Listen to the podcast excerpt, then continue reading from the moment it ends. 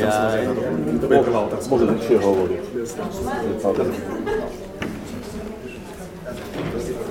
Dobrý večer. Uh, som veľmi rada, že vás prišlo toľko. Chcem vás pri, uh, privítať v priestoroch Lica uh, za občianske združenie Presahy. My sa snažíme tu robiť tvorivé a vzdelávacie aktivity. Môžete sledovať náš program, ja verím tomu, že sa vám bude páčiť. A prosím uh, pána Michala Olaha, aby uviedol náš dnešný program a našich hostí. Ďakujem. Ďakujem veľmi pekne. Dobrý večer, vítam vás na takej diskusii, ktorú sme trošku tak nazvali náš príliš zvolnenie biskupa farár na Víne, ale pretože sme chceli navodiť takú letnú atmosféru a nechceme ich tu grilovať aj keď... Pôvodne sa to malo volať, že Bažan na Alebo Bažan na. Takže súčasťou tohto dnešného stretnutia bude otvorená diskusia, ktoré budete mať aj vy priestor na uh, položenie rôznych otázok. Bude to aj taký hudobný milý doprovod jazzmenky a skladateľky Sisi Desovej a na záver, keďže si to biskupa farár na víne, tak pán Fiala z vinárstva Fiala nám urobí krásnu degustáciu vín, ktoré už aj niektorí držíte v rukách. E, dnešná diskusia by mohla, je to diskusia časopisu Týždeň, ktorá je organizovaná v spolupráci s Lícom, každý ste z nás dostali aj jeden tlačok časopisu Týždeň, ktorý bol súčasť vstupného, tak snažíme sa aj my v Týždni nebyť ani konzervatívny ani liberálny. Nie vždy sa nám to darí. Vidím to najviac v tom, že liberálni kolegovia mi hovoria, že som príliš konzervatívny a konzervatívny, že som príliš liberálny. Hmm. Takže aj Štefan Hríba je vízia nášho časopisu je snažiť sa byť niekde v strede. Aj tu sa budeme snažiť nájsť nejaký stred, tak uvidíme, či sa nám to podarí. Vítam medzi nami biskupa Evangelickej cirkvi Jana Hrobonia. A známeho kazateľa cirkvi Bratskej Daniela Pastyrčáka. Moje meno je Michal Olah, som redaktor časopisu Týždeň a poprosím si som Michal Veselovu, aby začala úvodnou skladbou. Počkaj, my chceme prídeme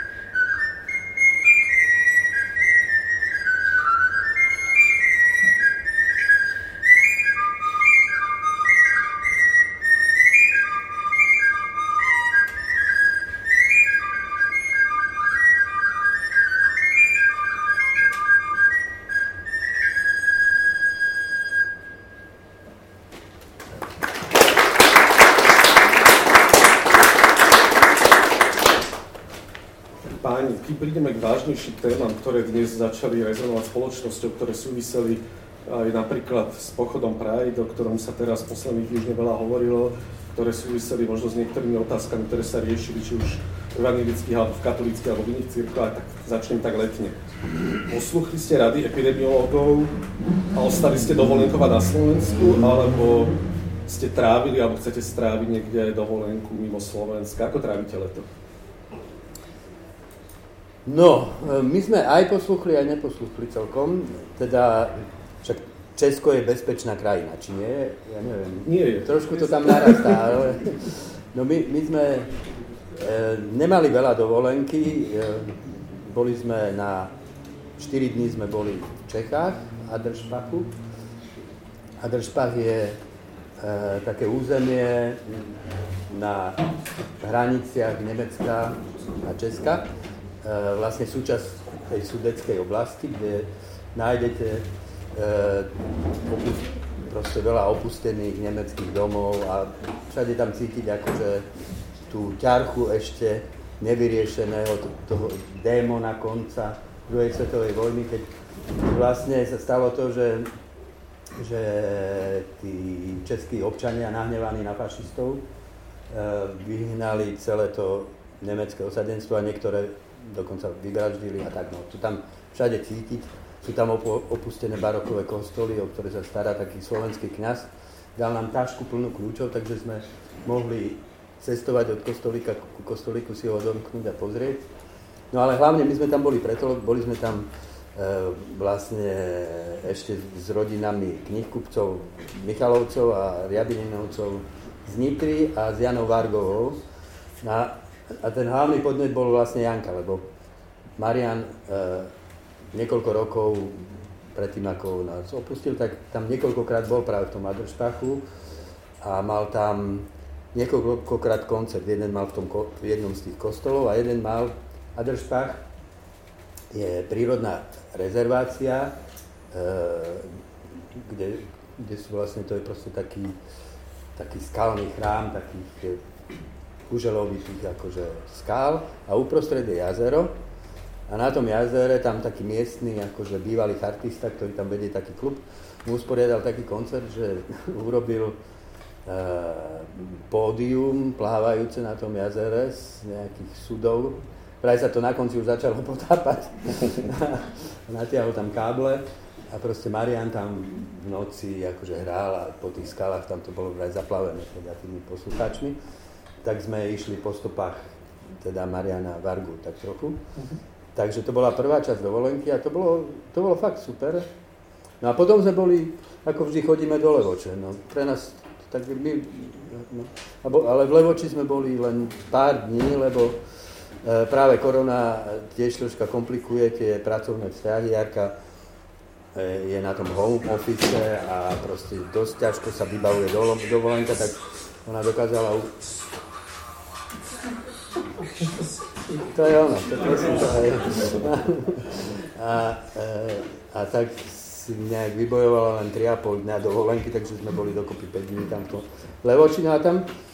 A tam sme celkom šťastne, tak chodili sme tam, však tam naokolo krásna tá slovenská príroda, tak sme celkom šťastne sme si zvolili e, túru v e, slovenskom raji, ale na takých, o dolinu ďalej, ako väčšinou ľudia chodia. To sú také piecky. To je podobné ako že tá suchá bela, kde všetci proste chodia, ale je to trošku ďalej. Sú tam trošku vyššie re, rebríky. A sme sa báli, že to bude proste zaplavené ľuďmi, ale sme mali šťastie, že sme tam stretli, tuším, jednu skupinu a potom 4, 3 či 4 dvojice a krásny deň sme zažili. No a tam sa mi e, aj stalo to, lebo na tých rebríkoch asi nie je dobre fotografovať celý čas fotil a jak sú také tie, na tých skálach sú zapustené také tie schodíky, vieš, ocelové s takouto mriežkou, som si vyšiel, fotil, tak nejaká tá mriežka bola nie najlepšie primontovaná, lebo bola príliš ďaleko od tej skaly a som jednou nohou vstúpil do tej medzery. Vieš, som padol dole a týmto kolenom som sa zachytil, takže mám troška akože na, takú pečiatku na kolene. Môžeš hovoriť, že to máš z modlitby, napríklad. Áno, áno, áno. Takto prezentovať pred veriacimi. Áno, áno, áno. Myslím, že to je také, ako keď, kedy si otrokom vypalovalo tie znaky, tak ja to mám na kolene teraz. No. Pán biskup, jak tam rozkujete? No, no, nás dobieha korona, takže na nejakú dovolenku nie je veľmi čas, aj keď sme si plánovali, že pôjdeme, ale veľmi to nevyzerá. My sme cez koronu cítili ako takú dosť veľkú krivdu s manželkou, že sme nemohli vycestovať do Prahy, lebo my máme rituál, koncom mm, apríla, začiatkom mája ísť do Prahy, keď kvitne Orgovan. A len minulý rok sme sa dozvedeli, že Orgovan sa po česky povie Šežik. A to je také pekné poetické, eh, poetický názov a my vždy ideme na Vyšehrad a tam si spravíme takú, takú dookola eh, prechádzku a tam je kopu týchto šežíkov a to proste musí byť. No a keď sme nemohli, tak sme si povedali, hneď ako sa, ako sa uvoľnia obmedzenia, tak Prvý výlet bude do Prahy a to sa nám splnilo ani nie tak súkromne, ale pracovne, lebo sme potom išli na 100 rokov založenia e, Československej cirkvi Husické do Betonskej kaple a to bol ako veľmi pekný zážitok. No a to vlastne bola taká možno naša maličká trojdňová dovolenka. Plánovali sme si prvýkrát v živote tento rok do, do Grécka. Sme chceli spraviť taký road trip cez e, Srbsko, naštíviť priateľov, Macedónsko a potom vlastne Tesaloniky, Chalkidiky, e, Filipis, Alexandropolis, prejsť to autom a zažiť to. No ale to už dopadlo. Ako ste ako prežívali, alebo ako ste prežívali to obdobie uzavretých kostolov, kedy ste sa museli prenovať, presunúť do online priestoru?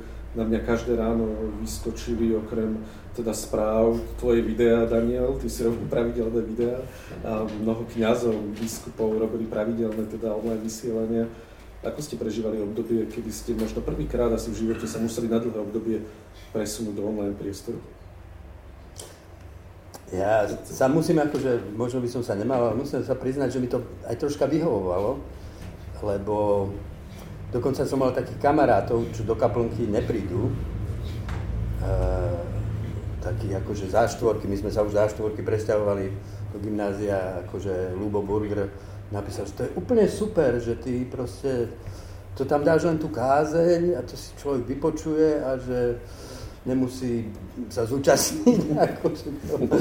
a, a tak vlastne ja si myslím, že veľmi sa rozšíril okruh práve takýchto ľudí, ktorí to počúvali.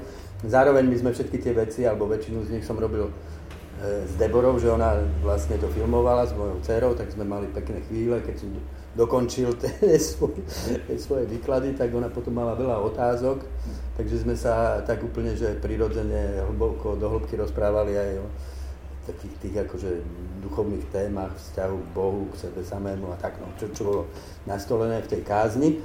Tak ja som trochu na to naskočil a ja som vlastne, taký kamarát Julo mi hovoril, že vieš, to teraz je strašne vážna situácia, že to by si mal byť tým ľuďom blízko, že to nestačí, že do, raz do týždňa, že to je kázni, takže sme vymysleli tie kávičky. On mi najprv hovoril, že každý deň, aby som niečo povedal. No, takže to bolo šialené. Tak hovorím, že ja viac ako dvakrát to nedám do týždňa. A tak sme to skúsili a teda fungovalo to, no ale už je to dlho, teraz som tak trošku pribrzdil. Uh, už iba, už nie v útorok a štvrtok, ale už len štvrtok akože vešam tie kávičky. Ale aj, uvidím, že čo ďalej s tým, ale napríklad jedna vec, ktorú sme si aj spolu v kaplnke uvedomili, je, že, že vlastne tento rozmer nechceme celkom stratiť. Vieš, že že tak už sa stretáme, uh, najprv sme sa stretali radšej vonku, aby sme nemuseli všetky tie komplikované predpisy, akože splňať, čo vnútri musíš dezinfikovať a tie rúška a tak. Tak sme sa stretli v, proste na lúke pod Borovicami vedľa školy. To bolo celkom také príjemné. No, ale sme si povedali, že tak ten streaming a proste vlastne to nejaké zachovať to video z tých bohoslúžieb, že to, že to by mohol, že to by sme mali akože Eh, dať v budúcnosti ako niečo, čo bude súčasťou tej, tej našej komunikácie s ľuďmi. A je to náročné tým, že to potom chce tých ľudí, ktorí ten stream robia vlastne každú tú nedelu a tak, ale uvidíme, ale podľa mňa to dáme, no. Podľa mňa to dáme. Teraz niekoľkokrát sme vypadli. A, a tá otázka, že či, že či ľudia sa vracajú, no tak je to, tých ľudí je menej, ale myslím, že to je proste dané aj tou ja neviem, ako to vy vnímate, ale je tu taká akože neistotá bezradnosť toho, že, že čo sa s tou koronou ďalej bude diať. Že, e, pozorujem, že sa vlastne kryštalizujú také, niekoľko takých typov postojov medzi ľuďmi.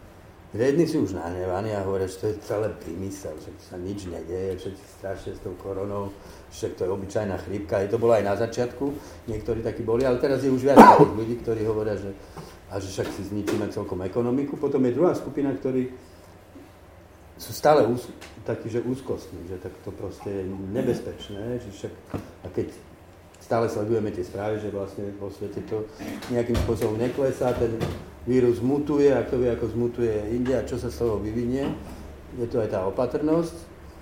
A potom sú prázdniny, no tak cez prázdniny to vždycky, akože ľudia sa rozídu, ale myslím, že na to, o čom, aj keď sme minule mali ten rozhovor, ja si myslím, že uh, to Tomáš Halík, my sme v, te, v tom období, to bolo tak, že my sme si v nedelu pustili to, čo sme nahrali a potom sme si ešte Tomáša Halíka pušťali. No a Halík mal v niekoľko, niektorých tých svojich omiliach vlastne tú myšlienku, že to je možno také symbolické vyjadrenie toho, že tá, tá, tá spiritualita kresťanstva musí hľadať nejaké iné podoby, ako sú len tie liturgické a institucionalizované.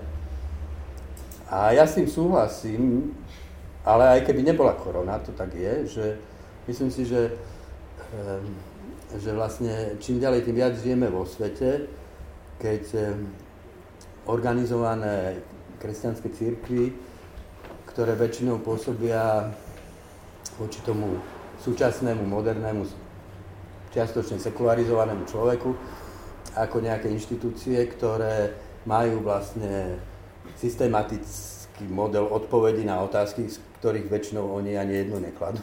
Hej. a, a ktoré vyžadujú to, že keď chcete nejakým spôsobom mať vzťah k Bohu, tak musíte toto všetko prijať a nejak sa tomu podriadiť, aby ste sa zaradili do toho kolektívu tých zbožných, tak tomu oni ani nerozumejú, ani nemajú, veľa ľudí nemá potrebu po niečom takom. Zároveň si myslím, že narastá potreba po skutočnom vnútornom bytostnom zažívaní zmyslu a vzťahu s Bohom. Ľudia možno v tej prvom náhliadnutí ani nepomenujú, že s Bohom, ale každý človek si v sebe vlastne nesie tú strašnú, znešenú otázku, ktorú vie on sám, že som tu, čo s tým, odkiaľ som sa vzal, kto ma chcel, na čo tu som.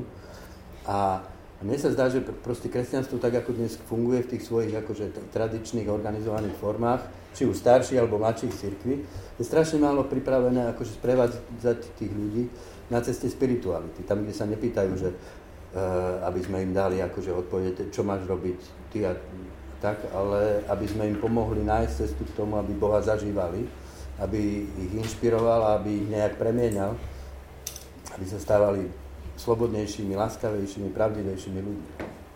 Aby som vás ešte chcem doplniť tú otázku, vy ste predstaviteľom druhej najväčšej cirkvi na Slovensku.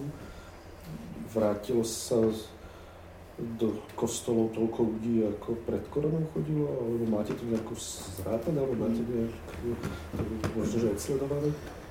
Ja by som nadviazal na Daniela v tom zmysle, že keď sme začali robiť také tie videá a e, posielať úvahy na internet, na Facebook, tak e, tá odozva bola ďaleko intenzívnejšia ako za bežné obdobie. Len pre ilustráciu poviem, že človek napíše proste nejaký text, nejakú reflexiu alebo nejakú takú malú homíliu. Za bežných okolností tam máte 30 lajkov plus minus, a v čase korony e, som mával 300, 350, že ten záujem sa zvyšoval, ale ja som si potom uvedomil, že začínam viacej pozerať na lajky, ako na to, čo tam človek dáva. No a, a potom mi aj ľudia vysvetľovali, že no to si tak neber zase veľmi osobne, lebo to závisí od mnohých okolností, prečo ten like, alebo tá sledovanosť tam je, alebo nie je tak uh, ma to trošku tak chytilo táto technológia nová, ale som sa potom musel od toho odpútať. No a veľmi som sa tešil, mne spoločenstvo naozaj aj teraz veľmi chýba, pretože ja nemám svoj zbor a vždy sa teším, keď môžem ísť medzi ľuďmi a sa im prihovoriť a byť s nimi. To je vlastne takéto gro aj doterajšej mojej práce. To celé proste padlo, tak sme sa veľmi tešili, no a keď sa nabehlo, tak v Bratislave som vnímal takú tu naozaj opatrnosť, že ľudia nie veľmi nabehli, na, na ten pôvodný režim a myslím si, že najlepšie na tom boli tie zbory, kde maličke, kde chodilo maličko, že ako 15 chodilo predtým, tak 15 chodí teraz. Nemajú s tým vôbec problém. Aj rozsadiť sa ľahko. Tam miesta naozaj veľkorysý, veľkorysý priestor, e, miesta dosť, takže v tomto je to teda paradoxne trošku výhoda, ale myslím si, že e, ako tie dedinské komunity sú také viacej zomknuté, až tá komunita teda má splniť svoj význam, takže tam sa tie počty zhruba udržali, aj možno napriek takej neistote, ale čo týka miest, tak je viditeľné menej ľudí a tiež rozmýšľame nad tým, že, že teda ako, ako niesť to evanelium tak, aby sa neviazalo len na určitý priestor. No a je to, je to rozhodne výzva. Čo si aj ty, Daniel, hovoril, tak pápež František sa vyjadril viackrát, že vlastne to, čo teraz zažívame, prázdne kostoly, je predvesťou budúcnosti cirkví, zhodím i teda viacerých cirkví hovoril o tom viackrát v niektorých homíliách, že e, církev bude musieť, to čo ste vy teraz spomínali, pán biskup, že církev bude musieť zmeniť tú formu ohlasovania. Aká je tá budúcnosť? Kde vidíte tú budúcnosť alebo tú víziu? Lebo kostoly naozaj sa búrajú, dokonca kláštory sa dlhodobo zatvárajú, aj mnohé cirkevné zbory proste zmenšujú počet ľudí, ktorí sú formálne veriaci, ale zaujímavá je iná vec, ktorú hovoria mnohí náboženskí predstavitelia sveta, hovoria, že na jednej strane klesá počet vo svete ľudí, ktorí by sa chceli hlásiť ku konkrétnemu náboženskému spoločenstvu, ale zároveň aj klesá počet ľudí, ktorí by boli vyhranenými ateistami. To znamená, že e, viera v Boha ako keby, keď to zjednoduším, vo svete narastá, ale klesá záujem o konkrétne cirkevné spoločenstva. Kde vidíte tú budúcnosť?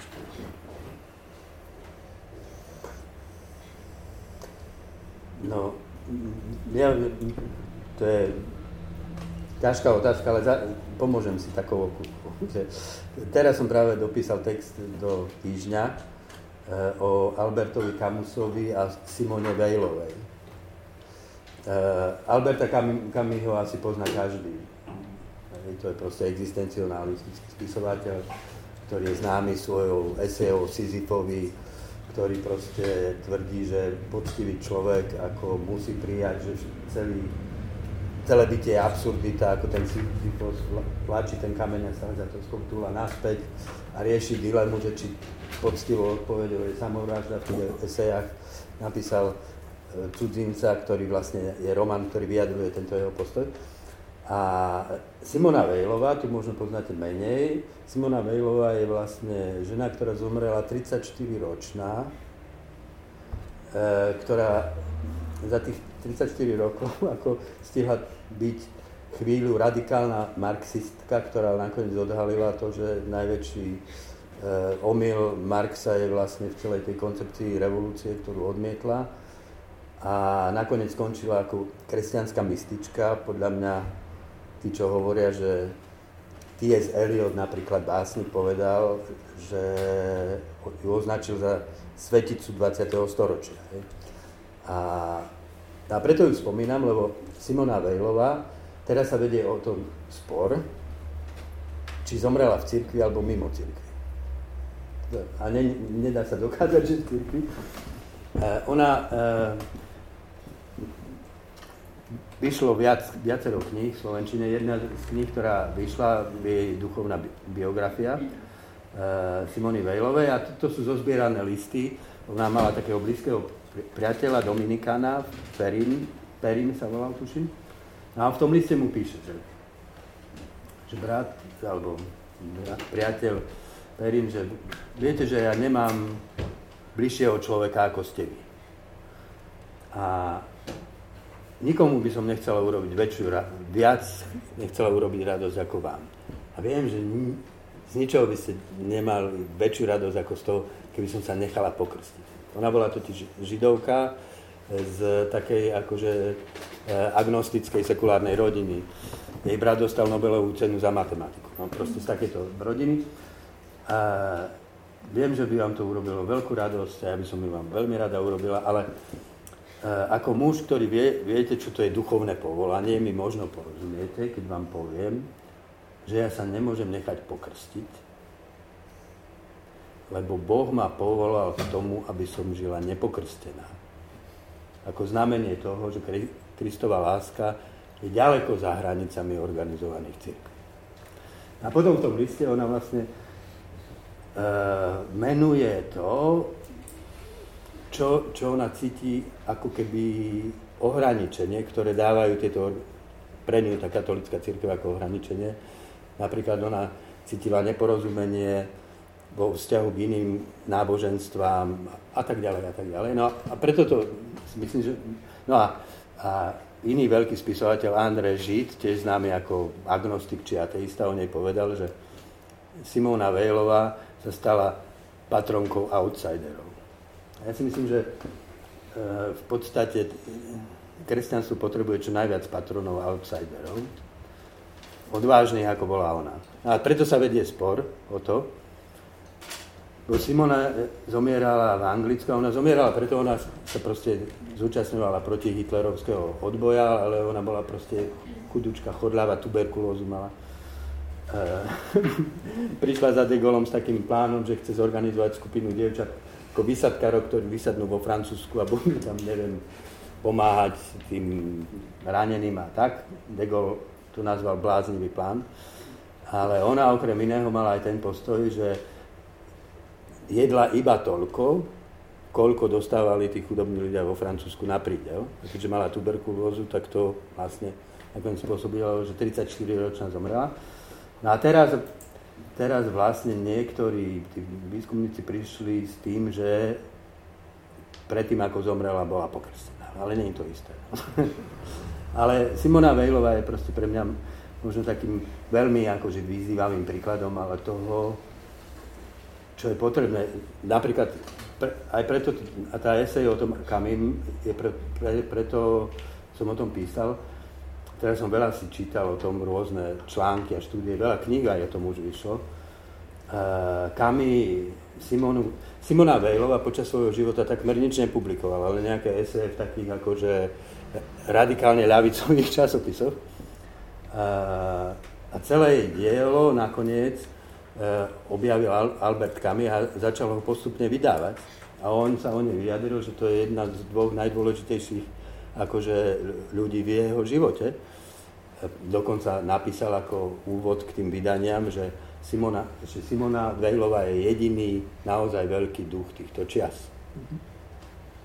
A Albert, čiže taký človek ako Albert Camus vlastne v tejto Simone Vejlovej a Simona Vejlová, keď si bude čítať jej knihy, tak to je akože radikálna kristocentrická spiritualita, že také, ja neviem, či som niečo tak silné čítal ako v tom smere.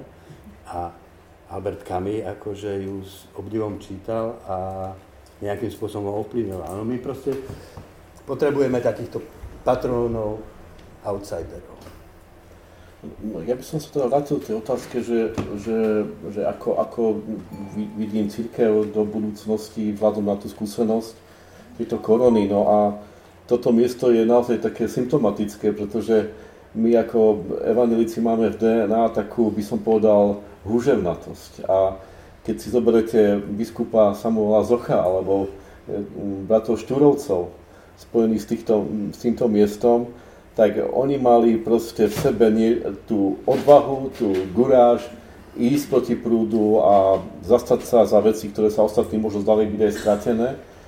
A toto je teraz, e, by som povedal, téma aj, aj posledných dní, 140 rokov od narodenia Milana Rastislava Štefánika.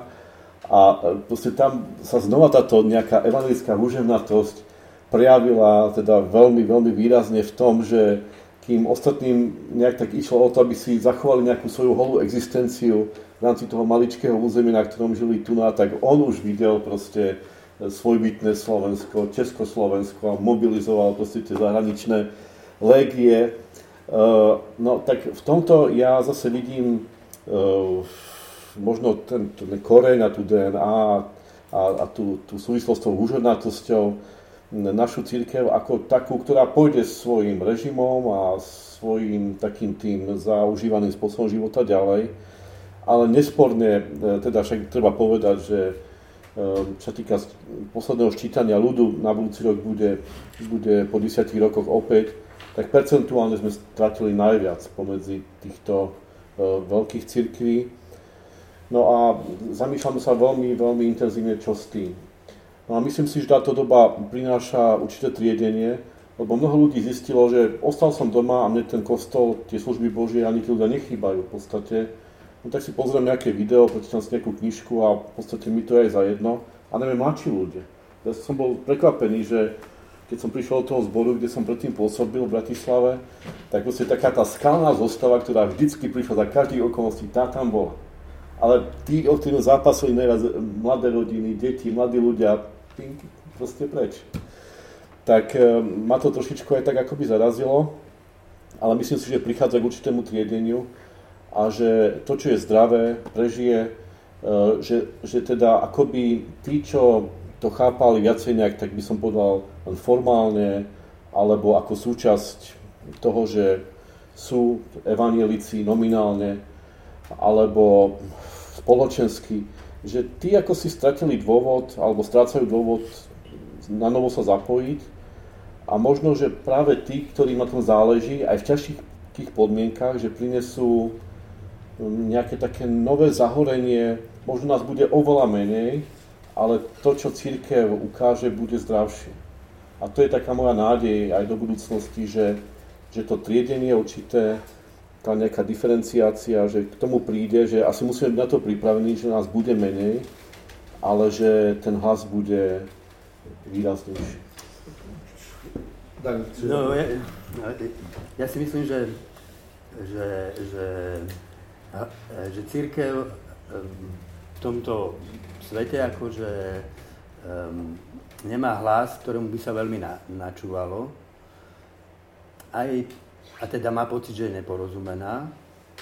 Ale ten dôvod môže byť hlavne v tom, že ona sa nesnaží porozumieť tým ľuďom, ktorí v tejto dobe žijú. Vieš, že, že Tomáš Hálik veľmi zdôrazňuje, že e, jediné ako životaschopné kresťanstvo v tých budúcich rokoch, ktoré sú pred nami, nie je kresťanstvo ako patronizujúce, ktoré sme tu a my máme akože odpovede na otázky. Aj vám povieme, aké máte otázky, aj vám dáme odpovede. Hovorí, že my, že my sme sami hľadajúci, tak ako aj oni. Musíme ísť vedľa nich, musíme počúvať ich otázky a ten dialog musí byť vzájomný. Nemôže to byť, že my dávame, oni prijímajú. Musíme počuť, keď som spomínal tú Simonu Vejlovú, ona má také provokatívne všelijaké vety a jedna z nich, ktorú mám strašne rád, je, že hovorí, že odmiet, napísala Simona, že odmietanie Boha nie je nikdy prehnané, pokiaľ je za ním čistý, čistá starosť o pravdu. Kristus je rád, keď, ho, keď dáme pravde pre, prednosť pred ním, pretože skôr ako bol Kristom, bol pravdou. A ten, kto pôjde za pravdou dostatočne vytrvalo, čo skoro mu padne do náruča. A myslím si, že, no, chcem povedať to, že, že to je napríklad hovorenie o Bohu, kde sa tá Simona postaví priamo do situácie ateistu. Ja si myslím, že keď my nepochopíme, čo spôsobuje v ľuďoch našej doby, pocit, že tu Boh, boh nikde nie je. Keď to nepro, neprežijeme vo svojom vlastnom vnútri. Nenájdeme ani reč, ako by sme vyjadrili to, že Boh tu je a kde to možno vidieť. Apoštol Pavel má také tie ten krásny text, kde hovorí, že slobodný od všetkých, dal som sa do služby všetkých a stal som sa Židom, ako by som bol Žid, však aj bol Žid. A, a stal som sa, ako by som bol pod zákonom, hoci nie som pod zákonom a stal som sa slabým, ako, slabým a všetkým som sa stal všetkým. Podľa mňa on tu nepopisuje nejakú masku, ktorú si na, nasadzoval, aby on, on popisoval cestu zvnútornenia, stotožnenia, že kým medzi ľuďmi je to jednoducho tak, že kým ja neporozumiem tomu, čo ty v sebe nosíš, otázkam, ktorým sa trápiš, ako zažívaš svoju existenciu, nebudeš počúvať moje slova o tak citlivých, hlbokých a chulostivých veciach, ako je Boh. Lebo však Boh sa týka toho najbytostnejšieho v nás. A myslím si, že, že neexistuje ľahšia cesta, ako byť teda v tomto zmysle tí hľadajúci s hľadajúcimi. Dobre, ale... A, a ešte no. som chcel povedať, že by bolo asi zle, keby sa stalo to, lebo ja chápem, uh, Janko, čo chceš povedať, ale a mne sa zdá, že by bolo zle, že keby zostali tí skalní, lebo tí skalní môžu byť tí, ktorí tam zostávajú preto, lebo ich tam drží akože tradícia tých rodín, ktoré tam boli predtým.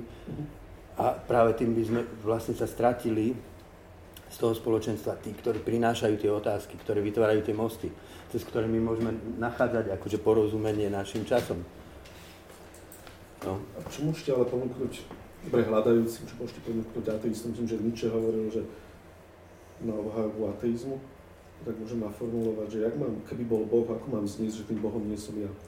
Keď človek príde do kostola, ako má vnímať existenciu niekoho, koho nikto nikdy nevidel. Ja som sa mnou rozprával s jedným rabínom a on mi hovoril, že práve meno Boha je ten, ktorý je nepoznaný, ktorý je nepomenovaný. To znamená, že ako vlastne môžete aj nám sprostredkovať niekoho, kto nemá žiadne meno, kto je nepomenovaný, kto, koho nikto nikdy nevidel. Znie to ako rozprávka a nechce byť vulgárny v tejto téme určite. Ja chodím ešte do, ku Františkám do kostola Bratislava asi od 91. roku a, a jak ste hovorili, ja tam stretávam stále tých istých ľudí. Nehovorím, že len, ale do veľkej miery. To znamená, že tam sa to príliš nezväčšilo alebo nezmenšilo. To spoločenstvo, ako keby sa nedarilo oslovovať masy nových ľudí, ktorí by zrazu začali chodiť do kostola. Znamená to, uzavriem tú otázku tak provokatívne, že je to problém cirkvi, alebo je to problém kňazov, je to problém klerikalizmu, je to problém učenia? V čom je to problém? Ja myslím, že je to do veľkej miery problém e, komunikovať evanielium zrozumiteľnou rečou a že, že my sa tak dosť uzatvárame do, toho cirkevného geta aj do spôsobu vyjadrovania, o ktorom si myslíme, že je zrozumiteľný a nám zrozumiteľný je, ale e, keď to komunikujeme na vonok, tak je to keby sme hovorili ako, ako hudba z Marsu pre ľudí, ktorí tomu nerozumejú, ktorí nerozumejú pojmom, ako je hriech, ako je spasenie, o čom je milosť. To sú pre nás základné veci a my keď len používame tieto pojmy a nimi šermujeme, tak uh, oni prestávajú načúvať proste tejto reči. Takže jednak si myslím, že je to naozaj o schopnosti povedať to zrozumiteľne a to je veľký problém. No a rovnako veľký problém je v tom, že hm, dnes možno už ani ľudia tak nenačúvajú slovám, ako reagujú na, na, na, kon, na konkrétny skutok lásky, teda, že čo im môžeme v mene nášho kresťanstva ponúknuť. No a čo sa týka našej cirkvi, tak také, také tie naj, hm, naj, by som povedal, výraznejšie prieniky do spoločnosti sú práve cez školstvo a cez diakoniu, ako teda starostlivosť o núznych, odkázaných, starých a chorých ľudí. A toto je najviac akceptovaná záležitosť. Tak mm, proste ak, povedzme, že aj nevieme celkom komunikovať evanelium zrozumiteľne, ako budeme komunikovať cez skutok lásky, tak to je zrozumiteľné každému. Prichádza mi na mysel, ešte dávno som sa ako somár e, e, ku kope sena dostal na jednu študijnú cestu, ktorá viedla cez Thajsko a Nepál, e, Pakistán a potom, potom naspäť. No a v tom Nepále sme mali veľmi zaujímavú skúsenosť, však je to teda, neviem na koľko percent, 99 buddhistická krajina a bola tam kresťanská misia a ten vedúci tej misie hovoril, že veľmi, veľmi ťažké podmienky a v princípe oni nerozumejú tomu, čo im chcú hovoriť ako evanelium. No ale postavili veľkú nemocnicu pre, pre ľudí, proste veľmi chudobných ľudí. No a samozrejme, že tá nemocnica praská vo švíkoch. No a že, že mali takú veľmi zvláštnu skúsenosť, že v jedno úplne jasné popoludnie sa nad tou nemocnicou zjavilo veľmi žiarivé znamenie kríža. Ako človek môže mať nejakú svoju pochybnosť, môže skúmať, či to má nejaké fyzikálne um, opodstatnenie alebo nie. A on hovoril, tam, kde je situácia mimoriadne ťažká, sa Boh aj mimoriadným spôsobom dokazuje. A pre nás to bolo veľké uistenie, že tá práca má zmysel. Takže ja chcem povedať to, že no, áno, že je tá situácia ťažká, ale ja myslím, že aj taký tí skalní, ja, viete, ja si myslím, že naša církev, ja to nevidím sa tak nejako, že skepticky, je požehnaná starými ľuďmi. E, ja ich vnímam ako požehnanie, keby ten starý človek dostal nejak tak možnosť povedať svoje svedectvo. To sú tak úžasné svedectvá proste ľudí, ktorí, ja neviem, ženičky, ktorá stratí e,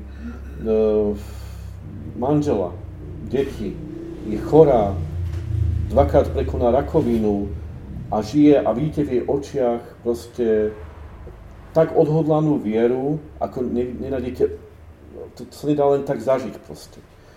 Takže, takže toto ja vidím ako takú, takú určitú možnosť, že, že aj, keď, aj keď asi prichádza k určitému triedeniu, nech tá kvalita sa prejavuje najmä v láske a v skutku lásky voči druhému, ktorému každý rozumie. Ja, ja, ja to trocha vnímam aj v tom, že že vlastne skutočnosť Boha, ktorý pôsobí, sa prejavuje v tých najhlbších a najintimnejších rozmeroch človeka. Hej? Že, že a povedať alebo vyjadriť nejak aj v dnešnom svete Božiu prítomnosť môže, môže iba človek, ktorý Boha ako vášnevo hľadá proste hľadá, e, modlitba pre ňoho je v prvom rade cestou otvárania sa Božej skutočnosti, milovania Boha. A, a iba podľa mňa na takej ceste sa môže rodiť a tá reč, ktorou môže Boha vyjadriť. A zároveň tu musí byť ten ďalší rozmer, že ten, ten Pavlovský, že, že ja proste sa neuzatváram do komunity kresťanov a nepestujem to kresťanské geto, ale vnímam to tak, že vlastne že celé ľudstvo nejakým spôsobom je telom Kristovým, ktorého sa Kristus, to slovo, z ktorého všetko povstalo, nejakým spôsobom dotýka. každý človek si sebe nesie tie bytostné otázky.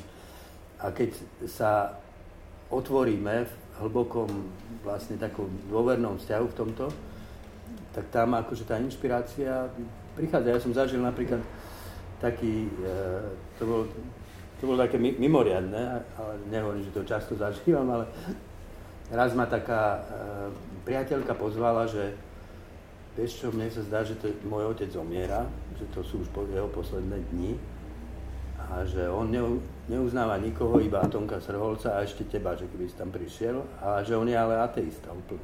Že, že neprišiel sa s ním stretnúť, že ja som, a on mal práve narodeniny. Že, a ja som to tak vymyslel, že ťa prinesiem ako darček narodeniny. Mne sa to zdalo úplne šialen, šialená myšlienka, priznám sa. A si no tak, no ale tak som šiel, hej. No a teraz, preto to rozprávam, lebo to, čo sa tam dialo, bolo, že my sme sa vlastne začali rozprávať o jeho živote, že a to bol človek, ktorý nejakým spôsobom žil v mnohých situáciách života, žil tak, že dal prednosť pravde nejakej nad svojim vlastným záujmom.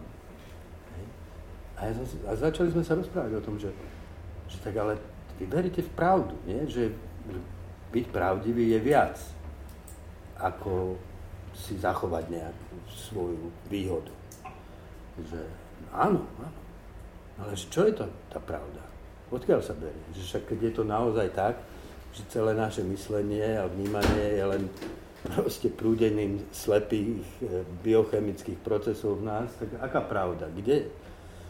A tak sme sa cez lásku, slobodu, veľmi trval na slobode, a vlastne cez tieto slova, no my sme sa dostali k bodu, keď on priznal, že on vlastne verí v Boha cez tieto, on objavil vieru, ktorú mal, o ktorej nevedel, že je v ňom je. Práve cez to, že sme sa vlastne rozprávali, lebo ja si myslím, že boh, skutočne existuje a môžeme ho, my ho len zahalujeme tými svojimi slovami. A že, tá cesta je pomôcť tým ľuďom cez takýto nejaký blízky dôverný vzťah, akože odhali to. Čiže potom, čiže to bol rozhovor, to bolo strašne zvláštne, úplne som mal pocit, že žiari tam. On bol vlastne eh, v takom kresle sedel už. No a potom sa stalo toto, že na druhý deň, a ešte myslím, že ten večer Tonko Sorholoď zomrel, alebo hm. to bolo úplne, že... A, Ráno on zomrel. On, hej, no ale proste nie, niekedy neviem, že či na druhý deň, ale viem, že to ešte aj s tým súviselo. Ale potom mi uh, volá mama. Ja mám 91 ročnú mamu, to bolo pred rokom, asi doma, uh, že vieš, čo sa mi stalo? Že v nemocnici. Že bola som akože, sedela som v čakárni a bol tam taký muž na vozíčku a prihovoril sa mi a porozprával mi o tom, ako proste prišiel za ním nejaký človek, s ktorým sa rozprával o Bohu a že on a porozprával, celé to do detailov vyrozprával a vyjadril tam jeho svoju rodiacu sa vieru, že viete, možno, že poznáte to slovo, že to meno, že pastierčák. Ona, vieš, si predstav, pol hodiny rozprávala a ona povedala, ja som jeho mama. Zázrak. Ale no proste, e, chcel som, chcel som tým vlastne povedať, že, že, hej, že sa hľadajú tí patróny tých outsiderov. No? A že to sa dá len tak, že budeme úplne vrúcne hľadať Boha, zažívať Boha, ale byť pritom úplne, úplne otvorený bezhranične všetkým ľuďom okolo nás. No, milovať ich naozaj a snažiť sa zažívať sebe aj to, čo oni zažívajú. Ich otázky prijať za svoje otázky. Sme asi v polovici a ja by som chcel poprosiť si keby zahrala ďalšiu skladbu, lebo potom budeme hovoriť o takých menej príjemnejších témach.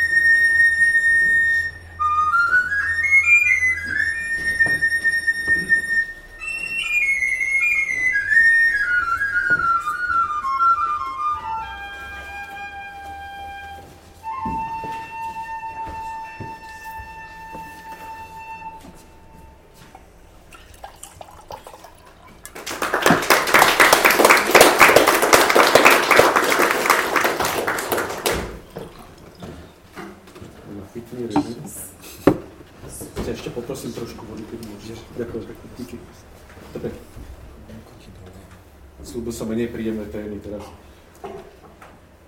Bez toho, aby sme niečo škandalizovali alebo aby sme nás vytvárali nejak, nejaký bulvár, tak teraz možno zarezanovali spoločnosti asi dve také veci, čo sa dotýkajú trošičky cirkvi, možno tri. Prvá sú štyri návrhy zákonov zdravotnej starostlivosti, tri z nich predložili Kotlebovci alebo Kupovci, jeden zákon, zmenu zákona predložilo Olano, dotýkali sa interrupcií. Tie prvé tri zákony vlastne zakazovali interrupcie de facto. Ten posledný zákon z dielne Olano sa snažil poskytovať lepšiu pomoc ženám, ktoré sú tehotné, aby sa mohli možno, alebo aby sa nemuseli rozhodovať pre interrupciu. Tou druhou témou je LGBTI komunita, pochod Pride, na ňu nadvezuje aj tá tretia téma, ktorú možno bez toho znova, aby sme niečo škandalizovali, by bolo dobré možno vysvetliť, ako to vlastne bolo a dotýka sa farárky Polskovej, čo sme hovorili. Takže začnem tou prvou témou. Hlasovať alebo nehlasovať za takýto zákon podľa vás, alebo inak sa vás ešte opýtam, nebudem hovoriť o Kotlebovcoch, dobre? Nechcem sa vôbec tomu vyjadrovať, lebo neverím, okrem toho, že používajú jazyk fašistického Nemecka, neverím ani ich akémukoľvek úprimnému úmyslu, že by chceli pomôcť ženám alebo komukoľvek, ale budem sa vás pýtať možno na ten zákon, ktorý predložil Olano, ktorý chce poskytnúť väčšiu pomoc ženám. Ty chceš stále niečo povedať, ale nechce. Nie, ale, nie, ale, ja to strašne. vidím v takom širšom kontexte. Ja Dobre. sa priznám, že, že, že pred, čo ja viem, 20 rokmi som si bral, že aké by to bolo dobre, keby bolo čo najviac kresťanov v parlamente. A dnes niekedy hovorím, aké by to bolo dobre, keby tam neboli. Uh, mne proste hlboko, hlboko, hlboko prekáža, že práve cez tieto politické ako uh, kauzy sa kresťania v spoločnosti, ale úplne, že väčšinovo zviditeľňujú, ako keby kresťanstvo dalo by sa povedať, poviem to na jednom príbehu. Bol som s takým kamarátom, sme boli na Kube pomáhať tým bielým vdovám a tak. A, a tak sme dali reč, a to bolo ešte vtedy SDKU existovalo. Dali reč a on hovorí, že vieš čo, no ja volím SDKU, lebo ja nie som kresťan. A ja hovorím, že, ale že však SDKU, že to je kresťan Slovenska. No, ale oni nemajú tie kresťanské témy. A ja že aké kresťanské témy? No, tak nebojujú proti gejom, E, nepresadzujú ako zákaz interrupcií. Ja hovorím, že si kde nabral, že toto je kresťanstvo? No lenže to, čo sa deje v parlamente, vyvoláva u všetkých mojich sekulárnych kamarátov dojem, že kresťanstvo je toto, ale ja neviem, odkiaľ sa to zobralo, prečo to tak má byť. A čo sa týka toho hlasovania, no tak aby som bol spravodlivý, mne sa, mne sa zdá, že tie vážne sú na obidvoch stranách. Hej. Na jednej strane, čo kapeme, Kotlebovci úplne dobre vedia, že čo majú robiť. Vymysleli zákony, aby stiahli týchto niektorých ako našich konzervatívcov, že však budú predsa za každý zákon zakazujúci alebo proste sprísňujúci interrupcie musí kresťan zahlasovať. Hej. Ja sa priznám, že som ocenil, hoci najprv som teda sa dosť hneval, keď e, pani Záborská vyšla s tým, že bude zákon zakazujúci interrupcie a že verím, že v parlamente sa nájde dosť kresťanov, ktorí za to zahlasujú. Ale potom bol ten rozhovor v Smečku, kde ona vlastne sa z toho stiahla a úplne nasadila úplne, že tolerantnejší tón. A tak vznikol, vznikol teda ten návrh z dielne Olano, ktorý som vnímal ako kompromisný návrh. Politicky sa mi zdal e, múdry v tom, že vlastne sa vyhol, to bola cesta, ako sa vyhnúť proste e, tomu zneužitiu kotlebovcami. A tam ma zarazili dve veci naraz. Najprv ma zarazilo to, že keď Šeliga ako zahlasoval za druhé čítanie toho zákona, z Olano, z Olano mm-hmm. hej, no tak za iné by určite nehlasoval, e, tak e, Vorecký kolega, spisovateľ, napísal hrozný blog podľa mňa, kde, kde ako do, napísal, že Šeliga tým zradil odkaz Jana a Martiny. Úplne absurdné, to si viem predstaviť len, že to musel napísať stave ako nekontrolovanej vášne. Na druhej strane ma úplne šoklo, že pani Záborská nakoniec hlasovala za, s Kotlebovcami za nejaký zákon. A ja si myslím, že, ja si myslím, že tu sa dotýkame niečoho, čo je úplne eh, hrozivý, hrozivý fenomén celej západnej civilizácie. Lebo to nie je len Slovensko. Hej? A to je to, že ja mám pocit, že v západnej civilizácii a v politickom živote intenzívne postupne mizne stred. Miznú strany a politici, ktorí sú, chápu, že demokracia nie je zákopový boj, ktorom my presadíme svoju predstavu, alebo my presadíme, ale že to je kompromis. Kompromis sa dnes považuje za hriech že kompromis je jediný spôsob, akým môže spolu žiť demokratická spoločnosť. Sa zdá, že posledný stredový politik je asi Angela Merkelová a pápež František, ktorý bol politikom možno. A e, proste stred sa vytráca a miesto akože okrúhleho stolu, kde by sa vyjednávalo dorozumenie, v akej môžu žiť ľudia s konzervatívnymi inklináciami a liberálni ľudia, sa proste vykopal zákon, kde sa proste hádžu už len ako bomby. A Simona Vejlová, ja nemôžem si odpustiť. Simona Vejlová. Dnes je to tvoja láska. Moja žena mi povedala, že keby Simona Vejlová žila, tak by na ňu žiadala, ale Simona Vejlová bola úplne, že ona bola chlapčenský typ, úplne bola jak... Ale Simona Vejlová napísala taký malý traktát, ten tiež vyšiel v Slovenčine. To je veľmi zaujímavé čítanie, troška radikálne. Určite si kúpime Eh, o eh, traktát o zrušení politických strán. Traktát o zrušení politických strán a ona si vlastne e, položila otázku, že, že, že prečo my považujeme teda tú existenciu strany za takú podstatnú.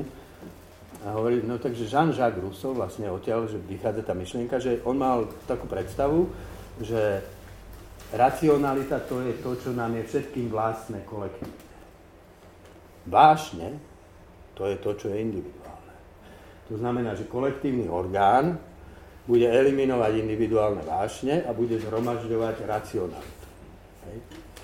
Na, hovorí, že na, na tejto predstave je založená tá predstava toho, že potrebujeme tie strany, aby sa správne rozhodovali. A hovorí, no ale ak by náhodou sa ten Jean-Jacques Rousseau mýlil, a ak by existovali nielen individuálne, ale aj kolektívne vášne, tak celý ten koncept je nepravdivý. A potom samozrejme dokladať, že existujú kolektívne vášne a že tie sú nebezpečnejšie ako individuálne vášne. A, a nakoniec teda napísala takú definíciu politickej strany a jedna časť tej definície je, že politická strana je stroj na výrobu kolektívnych vášní. Fakt, však toto tu my dnes a denne zažívame. Strany vyrábajú kolektívne vášne, aby zhromažďovali vášnivých voličov, ktorí proste sa s ohňom v hrudi, hoci nevedia už presne kvôli čomu, ich budú voliť. Hej? Zvoníte mu? Ne, zvoní, no. Simona volá. Simona volá. Simona Pán biskup, dali ste odporúčanie nejaké veriaci, alebo neviem, počkáme, kým Simona ešte. Počujem. volá mi syn. Môžem? Dávali ste nejaké odporúčania, alebo vyjadrovali ste sa k tomu, či hlasovať, nehlasovať za tento zákon, alebo ako by sa mali zachovať kresťanskí poslanci? Nie, nie, my sme nedávali žiadne odporúčanie, no tak je to teda naozaj politika je umenie kompromisu, no a hm, z môjho pohľadu hm, ja teda skôr hm, vidím také, možno je to zjednodušené, ak sa koalícia dohodne na nejakých pravidlách, tie sa majú rešpektovať.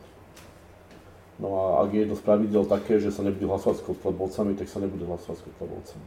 Uh-huh. A toto ja vidím ako principiálnu vec. A ten zákon o Olano, ktorý nehovorí o zákaze interrupcie, ale hovorí o lepšej pomoci ženám, tehotným ženám. On vlastne nezakazuje, ja som sa pýtal na to pani Záborskej, či ona by bola za zákon, ktorý by zakazoval interrupcie, jednoznačne povedala, že nie nebola. Ale je za širšiu pomoc ženám, ktorá by im pomohla v tom rozhodnutí nechať si dieťa. Áno, to je pre nás akceptovateľné. Mhm. Dobre, v poriadku som? Áno, áno, no ja som mu napísal, že diskutujem a že... Je to nehodné. Odpovedal. Pochod Pride, ten sa stáva pravidelne aj vnútri rôznych církví zdrojom rôznych vášní keď si hovoril pred chvíľočkou o vášniach, pravidelne na týchto pochodoch vystupujú duchovní rôznych církví. Niektorí hovoria, že sú tieto pochody dobré a pomáhajú LGBT komunite, iní duchovní, napríklad aj ty, hovoríš o tom, že si myslíš, že im skôr nepomáhajú.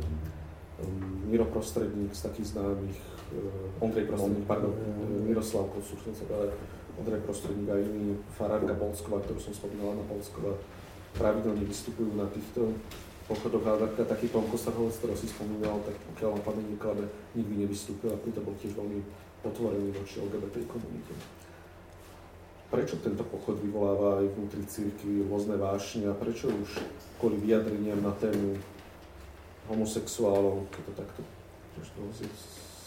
užím, sú, dostávajú niektorí farári a farárky rôzne cirkevné tresty alebo rôzne napomenutia. A teraz nemyslím na evangelické círky, vôbec církve ako. Uh, to je, sú dve otázky. Akože prvá je tá, že teda ten duhový pride. Ja najprv musím povedať, že uh, si myslím, že hnutie za citlivenie spoločnosti voči problému LGBTI ľudí je na mieste a je správne. Že ehm, to, to treba povedať. No tak uvedomte si, že na začiatku minulého storočia napríklad taký známy genius, ten to, Turing, či ako sa volal? Turing? Čo, Počítače, čo uh, áno, čo vlastne bol komputerový genius. Uh, tak bol postavený pred voľbu že či, ako pôjde do väzenia, keďže sa zistilo, že je homosexuál, alebo sa nechá vykastrovať. Aj film je o tom. Nedávno bol o tom natočený film. No a on, keďže chcel pracovať na tej svojej práci, za, za ktorú my všetci ďačíme, celá naša civilizácia, si dal radšej vykastrovať. Oscar Wilde je ďalší taký známy slavný prípad toho, že bol vlastne kriminalizovaný za homosexualitu v Anglicku, ktoré je dnes ako je liberálne. Hej? A potom, to bolo prvé polovi, prvá polovica 20. storočia. Potom vlastne e, sa prestala kriminalizovať homosexualita, čiže už to nebolo zločin. Predtým to bolo zločin. Akože predstavte si, že spoločnosť vnímala homosexualitu ako zločin.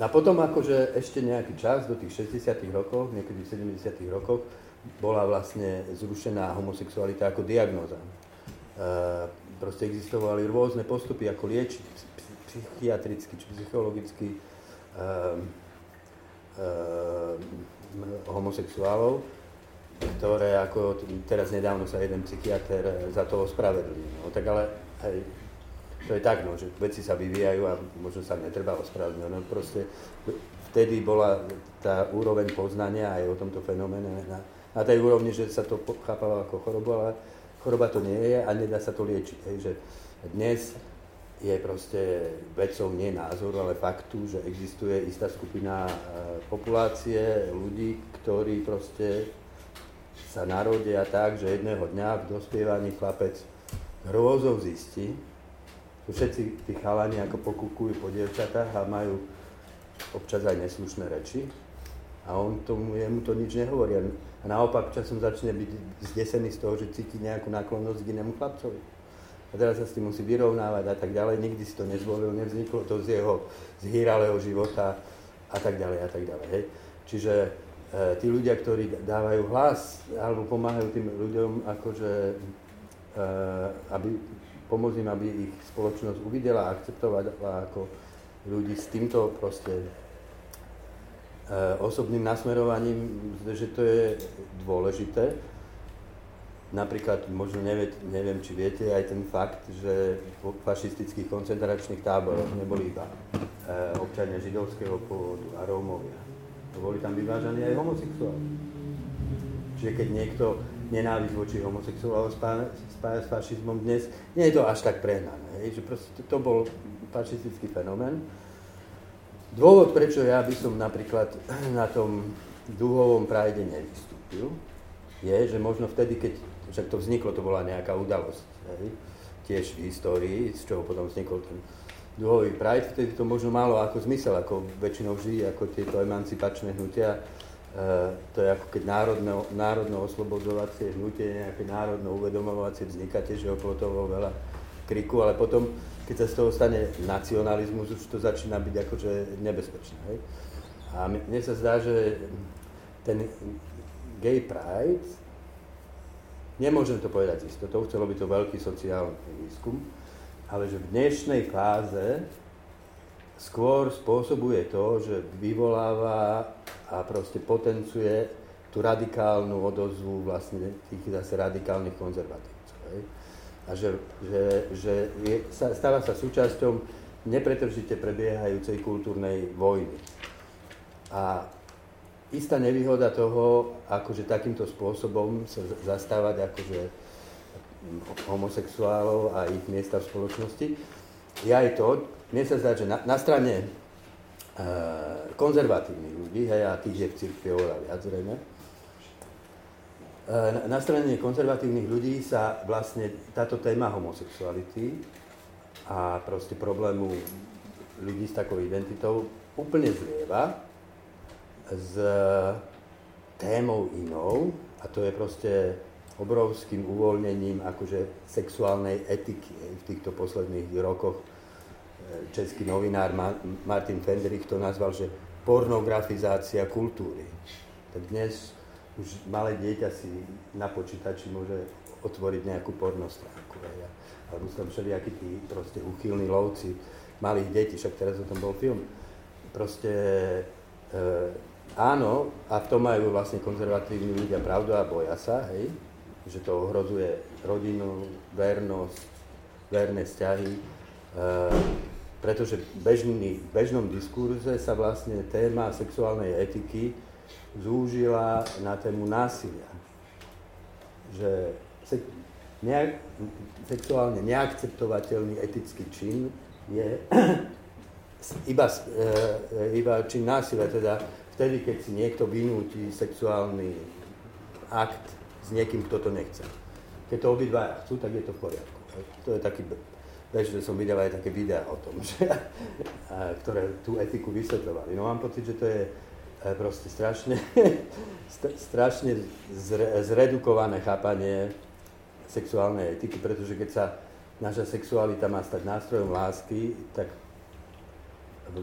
sebaovládanie, vernosť, proste musí zostať cnosťou. Hej. A myslím si, že na to, a tým, že sa toto zmiešava ako keby do jedného vreca, táto sexuálna orientácia s, týmto, e, s týmito aj neblahými dôsledkami sexuálnej revolúcie 60. rokov, ktoré treba povedať, že bol nevyhnutnou reakciou na stáročia potláčanej sexuality zase v kresťanskej kultúre. E, ale tým, že sa to takto zmiešalo, no tak E, preto občas počujete konzervatívnych ľudí povedať, že však homosexuáli ohrozujú našu rodinu. Nevedia to od seba oddeliť, ale to sa musí od seba oddeliť, lebo uh, samozrejme, nejaká časť, akože takej tej módnej homosexuality je súčasťou, povedzme, toho módneho experimentovania so sexualitou, ktorá súvisí s tou uvoľnenosťou. Ale to nejakým spôsobom nemôže zastrieť fakt, že sú ľudia, ktorí sa s týmto osudom rodia. Nie sú za to vinní. Nemôžeme im to pripísať ako vinu a nemôžeme uh, ich eh, za to ani kriminalizovať, ani, ani ich označovať za, za chorých ľudí. Takže ja by som nešiel úplne zo zásady. By som nevystúpil ani na dlhovom prajde, ani za, na pochode za rodinu. Lebo to sú dve strany tej istej mince, ktorú považujem za chorobu západnej civilizácie. Proste tu neustále narastajúcu polarizáciu a neschopnosť dohodnúť sa a vyjednávať kompromis spoločného života, čo je naša úloha. No, mne na tom vadí to, že on sa to fosíluje v spoločnosti s veľkou razanciou a robí sa z toho politika. A pokiaľ sa z etickej témy spraví politika, tak sa to vždycky nejakým spôsobom uh, eskaluje v tých emóciách a v tej výbušnosti tej témy. No a to je vlastne taký ten, paradox, čo my zažívame aj v súvislosti s tým vyhlásením pastorálnym, ktoré sme dali ako zbor biskupov, že, že okamžite splánuli vášne, ale teda prudkého charakteru a je to teda ostrá strelba, už asi 10 dní, ktorú človek aj tak musí znieť a trošku na ňu aj reagovať. No a fakt je ale ten, že sa zachytávajú akoby krajnosti tej témy a vyhrocujú sa tak, že že dobre, je to téma zaujímavá, výbušná, dobre sa predáva, tak to dajme takto e, do denníka N alebo do SME, e, aby, aby to ľudí čo najviacej proste e, vyhecovalo. No a samozrejme, že sú reakcie z jednej strany, z druhej strany zakupová vojna prestrelka a mám pocit, že obete tej prestrelky paradoxne sú práve títo homosexuáli, že my sa prestrelujeme v názoroch na nich a oni v tej prestrelke tam trpia a hľadajú naozaj to prijatie, tú láskavosť, tú, to porozumenie. No a e, v tomto ja zase rozumiem tomu, že to chcú nejakým spôsobom vyjadriť, aj to, čo Daniel hovorí, že e, v kontexte cirkevnom a aj našej spoločnosti je to, nová, je to relatívne nová téma, že oni v podstate ako, ako minorita sa tak nejako zadefinovávajú aj, aj týmto spôsobom, ale, ale štve ma to, že sa tak nešťastne vedie tá diskusia. Proste o tom a Možno, že sme do toho vstúpili tiež nie najčastejším spôsobom, ale práve, práve no to chcem povedať, že, že, že, sa, že, že tu bola nejaká, nejaký impuls, proste nejaké vyhlásenia zo strany, ja Ondreja Prostredníka, alebo Jakuba Paulusa, alebo tejto Anky Polskovej. No a my sme dostávali, my sme boli bombardovaní, proste um, už, už dlhodobo, z každej strany, aj z cirkví, aj teda zo spoločnosti, reagujte na to, prečo nič nerobíte, ako je to možné, to si každý môže robiť, čo chce, hovoriť, čo chce, ako je to. Takže my v tejto atmosfére sme sa stretli a hovorím, musíme nejako reagovať, ale viete, keď je človek nutený okolnostiami a možno, že nutený reagovať na niektoré veci, ktoré sú expresívne, tak možno, že aj to stanovisko potom formuluje nie dosť vecne, možno nie dosť citlivo, Ehm, pustí to, lebo je to treba a vyvolá to tieto vášne veľké. A ja by som si strašne prial, aby tá diskusia prebiehala vecne, aby prebiehala kultivovane. Ehm, ja, ja chápem deficit svojej pastoračnej služby, že priamo som tieto veci za svojich 85 rokov, čo som v službe, neriešil. 85? 80. To len tak, že či nespíte. Ty sa prevteluješ? To je tá reinkarnácia. ja som to tušil, som niekoho pripomínal. Takže tak, no a, a, a teraz, áno, my sme citliveli na túto tému vďaka aj týmto prestrelkám, ale som bol strašne rád, keby to nebola prestrelka. Keby to bola vecná, vecná diskusia, s, naozaj s citom pre ľudí, ktorí strašne trpia kvôli tomu. No a e, pre, pre mňa, e, to poviem tak asi, len tak ako na ilustráciu toho, ja tiež ako musím prekonávať nejaké mentálne bariéry, aj svoje. A, a v tej diskusii je človek tiež taký niekedy naježený. Hej. A naštívil som jednoho môjho priateľa, to bolo v Kanade a e, minulý rok. Dlhý, dlhé roky sme priateľi. A on mi hovorí, vieš, nie je to tajomstvom, ale moja dcera, e, on je farár ako ja, moja dcera je lesba. E, my sme prežili tri strašne ťažké roky, kedy sme plakali a skúmali a hľadali a čítali a zápasili, čo budeme robiť. No a navyše, vieš, no ja som farár, každý, každú nedelu sa postavím pred ľudí a teraz my máme tento problém, ona je tu s nami v kostole a čo, e, ako sa my zachováme? No a po tých troch rokoch takého veľmi intenzívneho zápasu dospeli k tomu, že teda, áno, že verejne to povedia v spoločenstve, kde teda on je farár a už poručeno Pánu Bohu. No a e, naozaj to povedali, aj ona to povedala za seba. A ten, to, ako zareagovali tí ľudia, bolo pre nich tak úžasné v tom, že necítili žiadne odsudenie, žiadnu kritiku, naopak prijatie, porozumenie, možno takú určitú zdráhavosť a ohľady, ktoré predtým neboli, ale že to, to dievča nemalo najmenší dôvod povedať, tu nám ma niekto kvôli tomu, že som iná, e, ostrakizuje, vylúčuje. Nemá rád.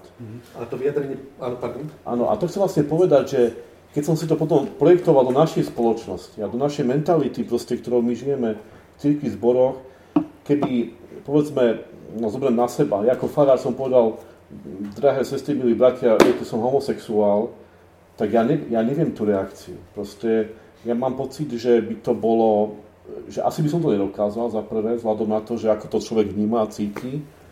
A za druhé, keby som to dokázal, tak by som sa asi diskvalifikoval.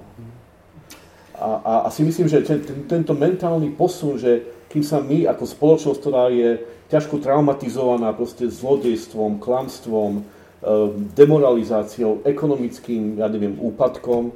Ehm, kým sa dostaneme povedzme, k tejto téme, aby sme aspoň nejaké začali mentálne inak, inak na ňu reagovať, že to ešte bude asi strašne dlhá cesta u nás. A, a mrzí ma, že my to robíme takýmito výbojmi. Proste. No, farárka Polsková, len chcem to upresniť, ona sa vyjadrila vytrhnem to z kontextu, že ak by sa Kristus znova narodil, že by mohol byť gay, alebo narkomanka, no, alebo romka. Je troška iné, čo povedal. Áno, alebo inak, presne to, ale, ale v tomto duchu to bolo, ale môžeš to presnejšie povedať, ale ide o to, že čo bol tento výrok teda nepriateľný a ona vlastne z hľadiska nejakého cirkevnoprávneho dosť, ona bola suspendovaná, alebo ako by sa to dalo pomenovať, alebo... Nie, nebola suspendovaná, ten výrok bol aj v inej, trošku v inej, v inom kontexte, tak jednak je to vlastne odvolávka na Dostojevského a Karazovú Mazalcov. to bola kde... otázka vznikla, že tá otázka, ktorú je položil Braňo Dobšinský, bola, že však je, existuje tá fikcia v bratoch Karamazovcoch, že proste Kristus sa vráti naspäť na zem druhýkrát a veľký inkvizitor, keď ho vidí a sa s ním rozpráva, tak nevidí iné riešenie, ako znova ukrižovať. Hej. No a, a on na základe toho potom položil Aničke otázku, že Eh, že čo si myslí, že v akej podobe alebo by sa mohol Kristus vrátiť v dnešných dňoch. A ona tuším odpovedala, že no možno ako gej alebo ako rómska matka. Hej? Alebo nechcené dieťa. Alebo ako nechcené dieťa. Čo mi sa zdá, že je ako pre možno niekoho a odpovedal podľa mňa, ja, ja nevidím, ja, ja som napríklad v jednej kázni povedal, a to tiež niektorých ľudí vyrušilo, že práve keď som interpretoval toho Pavla, že slabým slabý, silným silný, tak som povedal, že tak ateistom ateista a homosexuálom homosexuál. No, tak to tiež niekoho pohoršilo, ale to je presne ten princíp, že ako ty si tu teraz povedal, že kým ten farár sa nestretne s tým, že má svoju vlastnú dceru, ktorá je lesba, on vlastne nič o tom nevie. Až potom môže o tom začať niečo hovoriť. Kým sa ja nestretnem s homosexuálom, v jeho situácii, akým nie je medzi nami dôverný rozhovor, v ktorom on odhalí, že s, čím naozaj zápasí, akým to ja nejakým spôsobom neprežijem sebe, čo mu ja môžem povedať, hej? Čo som ja, aby som súdil homosexuálov, povedal František. A existuje skupina, Gay Christians, sa volajú, ktoré sa tuším premenovali. Roky sa s, tou skupinou stretávam, Anička sa tiež s nimi stretáva, a ešte keď bol Jan Krstiteľ Baláš Františkanom, tiež sa s ním viem, že my traje sme začínali tie stretnutia. A v podstate, e, a ináč tiež je zaujímavé, že tú skupinu iniciovala žena Mária Štepková a jej kni, podľa mňa najlepšia kniha, ktorá v Slovenčine existuje na túto tému. Napísala ju, sa volá, že homosexualita, cesta seba transcendencie s otáznikom. Ona sama, Mária, vlastne hlboko, hlboko veriaca katolička, charizmatického typu, teda vyrastala v tom spoločenstve pri dome svätého Martina a, a proste zažila všeličo, zažila aj s tými inými tie liečenia, vyháňania démonov homosexuálov. Proste. A potom, keďže to bol aj jej vlastný problém a nejakým spôsobom s tým zápasí, sama sa snaží žiť teda tú cestu celibátu, ako, ale vôbec nie je odsudzujúca aj k tomu, keď tí ľudia vytvárajú partnerstva. No ale tam to, čo na tej knihe je veľmi vzácne, je, že ona naozaj poctivo zmapovala, že dekády tých akože takých tých pomocných skupín kresťanských, na, tých tzv. ex-guy movement a tak. A musím povedať, že to je dosť deprimujúce čítanie. Že ja som si vtedy uvedomil, že my ako kresťania teraz vystúpime niekde verejne a povieme, že tak vy homosexuáli sa máte chovať tak a tak a tak a tak. Hej. Odsudzenie úplne, ale pritom im nevieme pomôcť. Im nevieme pomôcť, aby boli niekým iným. Vieš, nevieme, to je fakt. Nemáme. Ja sa ani nechcú byť nikým iným. Nie, je, je, je istá skupina, ktorí tu chcú, vie, vieš práve hlavne, teraz sa to už možno mení, ale keď bola, si predstav, že keď tá spoločnosť bola zadefinovaná tak, vieš, si predstav pred 30 rokmi ešte, 50 že proste tak normálny človek, ako dospeje, nájde si ženu, ožení sa, má deti, hej, a ty zrazu akože v istom bode máš 13-14 rokov a ty vieš, že tak ale toto, není, toto, toto ma nečaká. No, tak by si chcel urobiť všetko, aby si to zmenil. Vieš, takých ľudí bolo. Ale to bolo úplne, že bezús, bezúspešné, keby bezúspešné. Mnohí končili na psychiatrii, po, po všetkých tých treatmentoch, po tých, hlavne tie, tie také charizmatické skupiny, ktoré proste proste vyháňali zlých duchov z tých ľudí. No tak ja vždy, keď za mnou príde nejaký rodič, veriaci, ktorý proste v koncoch, tak predstav, môj syn si myslí, že je homosexuál. Oni, oni sú si istí, že on nie je, vieš, oni že on nie je, on si to len myslí, on má také depresie, oni to proste odmietajú vôbec prijať. Že, toto si prečítajte, to im dám ako prvé. Keď to prečítajú, sa na mňa nahnevajú, ale začne rozhovor. No a táto Mária ako založila tú skupinu. No a proste ja som v tom vzťahu s tými ľuďmi pochopil, že najosamelejší ľudia na svete možno sú kresťanskí homosexuáli. Oni sú tri, trojnásobne vylúčení. Najprv sú vylúčení z normálneho života, hej. Zistia, že tak ja nebudem normálny človek, ktorý sa zaradí do tej normálnej predstavy toho života. Hej, nebudem mať rodinu, deti, no proste s tým sa musí vyrovnať akože dospievaný nejak.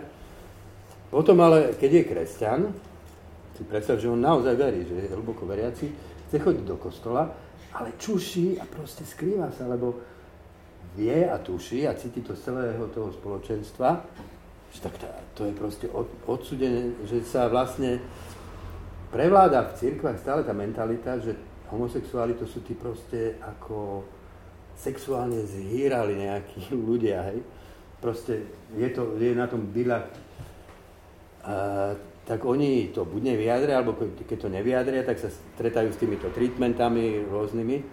No a potom sú vlastne neprijatí aj tou gay komunitou, pretože nie je divu, že po, potom, ako sa vedú tieto diskurzy, akože verejné, tak gay, gay komunita gejov za najnepriateľskejšiu skupinu ľudí voči gejom považuje kresťanov. Ako teda asi sa nestretajú často s moslimami, alebo neviem, ako to tam je, ale e, čiže tí, tí kresťania sú trojnásobne vylúčení. To sú tak osamelí ľudia a myslím si, že čo sa týka Aničky, ja ju proste poznám, nemôžem povedať, že hlboko, však my robíme tie pohody a tak spolu. A ja si myslím, že ona to poctivo a úprimne berie a ona proste je za tým jej srdce a spolu cíti s tými ľuďmi. No a niekedy, podľa mňa je, ja som volal aj Ivanovi som volal, som hovoril, že buďte k sebe ústretovi a to akože verejne. A hlavne, keď sme hovorili o, to, o tej cirkvi, ja snívam o cirkvi, ktorá to je asi úplná fantasmagoria. Neviem, to asi nikdy v histórii nebolo ale ktorá by bola pr- proste presne tým, ktorá proste dýchala do spoločnosti ducha toho stredu. Toho, že tak máme nejaký jasný stred vo viere v Kristovi, ale v tých otvorených otázkach. Znesieme rozdiely, učíme sa komunikovať. Keď príde za mnou konzervatívec a trasie so mnou, ty pozri, čo tam tento hovorí, to, to, čo to robí.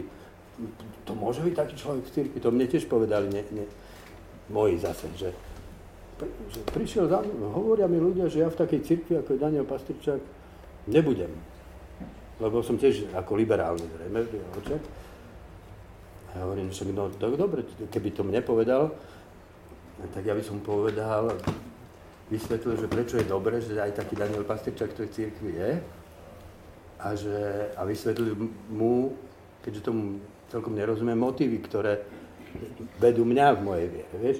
A takisto by som e, zase tomu, vieš, tej ja si myslím, že je, je na mieste hovoriť aj za Ničkou, že nech e, boli proste jazyk, e, ktorý ne, neeskaluje vlastne rozdelenie, ale spojenie, hej, že ne, ne, prečo obviňovať všetkých kresťanov z toho, že sú homofóby, no tak neviem, či sa toho dopustila, ale tak niekde som to čítal, že hej, no ale proste e, není jedno, bolo, ako... Bolo, ten, bol to v tom rozhovore a vlastne však o toto išlo, ona sa roky venuje pastorizácii týchto ľudí s homosexuálnou orientáciou, však my o tom vieme a považujeme to za dobré, že tí ľudia tam proste majú priestor, že majú prijatie, že majú pochopenie, že tam proste riešia tieto otázky. Len my sme ju proste upozorňovali, že nech z toho nerobí politiku. A toto nám proste vadilo, že o tomto púšťa formou nejakých takýchto provokatívnych vyhlásení, ktoré eskalujú proste tieto naj, naj, najnižšie emócie, aké proste v nás sú, lebo je to veľmi delikátna téma, je to niečo, čo človek sa s tým stretáva vlastne každý deň nejakým spôsobom alebo sebe rieši. No a teraz púšťať to na verejnosť týmto spôsobom jednoducho nie je dobré a keď ona teda paušalizuje z toho mysle, že církev je homofóbna, že je xenofóbna a neviem proste aká, no tak proste to není v poriadku. No a, a toto vlastne bol aj ten impuls, prečo sme to nejak tak for, formulovali. No a zároveň sme chceli, ako boli biskupov, vyjadriť nejak principiálne svoje stanovisko v tom zmysle, že toto nie je vyhlásenie proti homosexuálom. Že kto si to pozorne prečíta od začiatku, tak tam môže veľmi jednoznačne vidieť, že, že máme eminentný záujem, aby, a, a, aby títo ľudia boli prijímaní, aby cítili lásku, aby poznávali aj cez nás, čo znamená Božia láska a že my absolútne odsudzujeme každého, kto znevažuje alebo nejakým spôsobom proste týchto ľudí dehonestuje alebo ich uráža. No len tá druhá vec, ktorá spustila vlastne tie najväčšie polemiky bola, že v súlade s písmom my teda hovoríme o homosexuálnej praxi ako o takej, ktorá je hriešna. Ktorá je dôsledkom proste pádu človeka a že v podstate e, nevidí ako na, za najlepšiu cestu alebo ako jediné riešenie práve vidíme zdržiavanie sa týchto vášní, ktoré proste sú hriešné a teda praktizovaná homosexualita z tohoto nášho pohľadu je niečo, čo je proti Božím zámerom. No tak to sme tam povedali a to zbudilo teda však veľké, veľké, veľké odozvy. No a, a, a toto, viete, my ale neformulujeme ako dogmu. Hej, my, to, my to formulujeme v zmysle tých etických um, nejakých usmernení, ktoré Apoštol Pavol vo svojom liste Korinským hovorí, Áno, e, keď bolo by najlepšie, keby ľudia žili v celý báte, aby sa mohli venovať len Božím veciam. Ale vieme, že proste tak sme nastavení, že túžime jeden po druhom, no tak kto to nevie ovládnuť, nech sa, nech sa, nech sa ožení, vydá a tak ďalej. No a hovorí, ale ja vám nedávam slučku na krk. Ja vám to nerozkazujem. Ja vám to hovorím pre vaše dobro. No a takto sme to aj my brali že, e, a, a berieme, že že keď písmo sa v tomto zmysle vyjadruje o týchto veciach takto, tak my sme povinni tu takto komunikovať a za tým si proste stojíme. No a, ale to neznamená, že, že e, nie sme otvorení diskusii, ktorá by aj nás nejakým spôsobom mohla, uh, mohla uh, v určitých ohľadoch korigovať, ale zase v tomto vidíme taký svoj postoj, by som povedal, biblický. Áno, Áno, ale asi súhlasíš aj s tým, že vlastne, vieš, no v Biblii je 5 e, nejakých krátkých textov, ktoré sa toho dotýkajú. A nie len nejaký akože gej kres, kresťania alebo nejakí takí exegeti, akože si kladú otázky, do akej miery to hovorí o fenoméne tejto vrodenej homosexuality alebo o kultúre, však my vieme, že v tej grecko-rímskej kultúre Platón písal o homosexualite ako o vyššej láske, nadláske, tam, tých, tam bola bežná prax, že chlapcov, ktorým sa venovali, sexuálne s nimi žili, akože to bolo proste, a, a ten prvý Pavlov text je v kontexte ako... No to odkiaľ vieš? Čo? To odkiaľ vieš? O, o tom, že o tom, tak, tak žili? platonistoch. No, však to je v Platonových spisoch. Hej? No, tak Platón o tom hovoril, akože. A, no, a potom tie ďalšie v katalógoch hriechu, to sú všetko akože označenia mužských prostitútov. Ale e, že aj podľa mňa je legitimné aj rozprávať o tom, že na, nakoľko my na základe týchto niekoľkých akože biblických veršov môžeme povedať, že máme jednoznačné nejaké stanovisko o tom, e, o tej homosexualite. Podľa mňa jeden z najväčších žijúcich teológov e, evanielických či reformovaných, Jürgen Moltmann, e, tak ja som s ním počúval rozhovor, kde on obhajoval a zdôvodňoval, aj biblicky obhajoval akože registrované partnerstvo. Jürgen Moltmann. Hovorím, že to je proste, a, a len ja, ja som mal akože takú otázku, že, že, že vieš, ten môj sen o tej cirkvi, ktorá by, lebo církev ako historicky rozdeľovala a nespájala, že sme sa rozdelili s katolíkmi, 30-ročnej vojne sme si to nandali. Sme schopní ináč sa chovať, akože sme to schopní, že, či by si vedel predstaviť si, že, že by biskupov, ktorí, keď sa na, nastane taká situácia, že tak príde stiažnosť od Ferka, od Jurka, od Samka na Aničku, že tak to, ja, to čo je to? Že by, že by tí biskupy akože reagovali ako most. By sa s, tý, s tými ľuďmi, hlavne s tými najhlasnejšími stretli a po, po, pokúsili by sa akože no, však to sa deje. zdôvodniť a obhájiť, prečo tá Anička to robí tak a prečo je to dobré a prečo jej treba porozumieť. A potom sa porozprávať s Aničkou, aby porozumela tým ľuďom, prečo sú z toho a vytvára ten most, no proste ten dialog.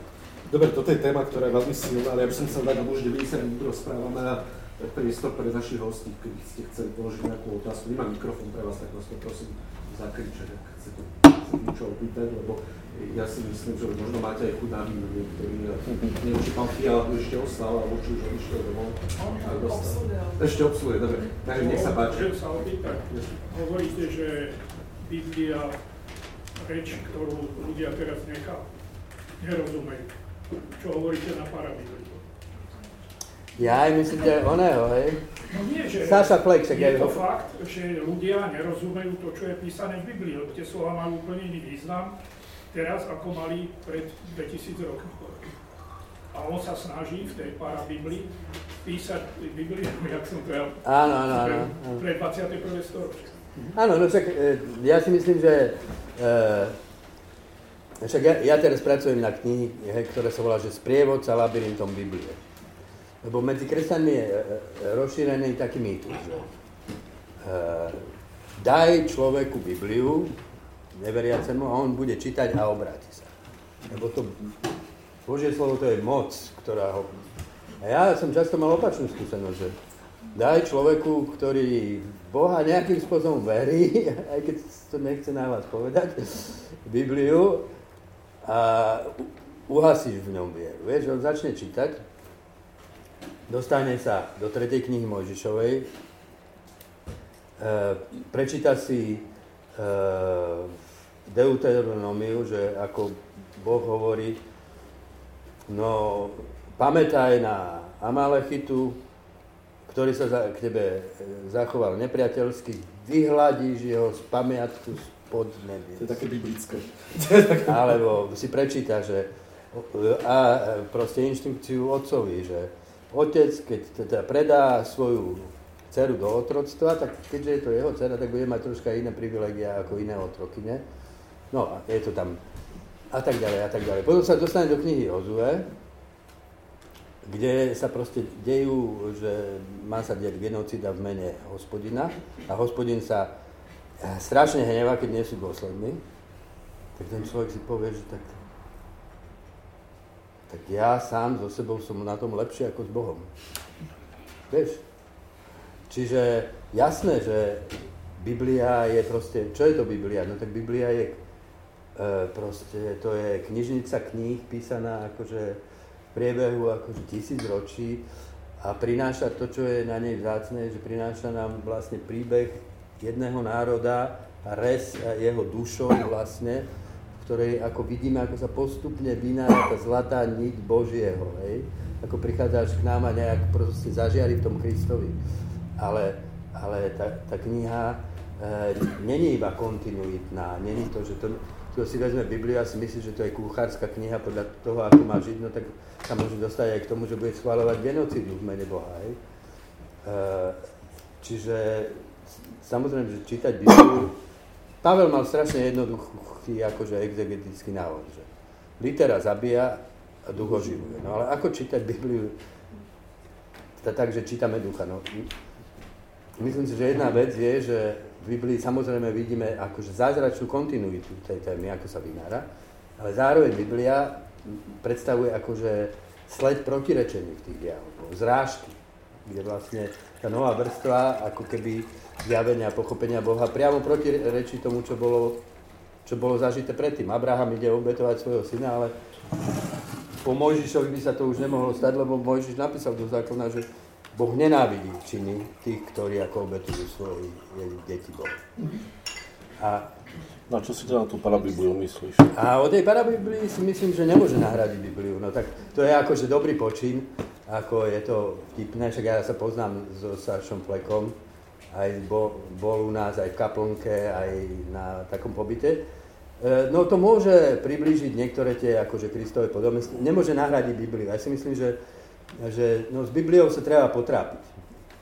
A treba, ja, ja si myslím, že považujem za jednu z najnaliehavejších úloh dneška sprístupniť a dať nejaký akože taký uchopiteľný návod dnešnému vzdelanému sekulárnemu čitateľovi, tak aby čítal tú Bibliu kriticky, ale aj s duchovným úžitkom.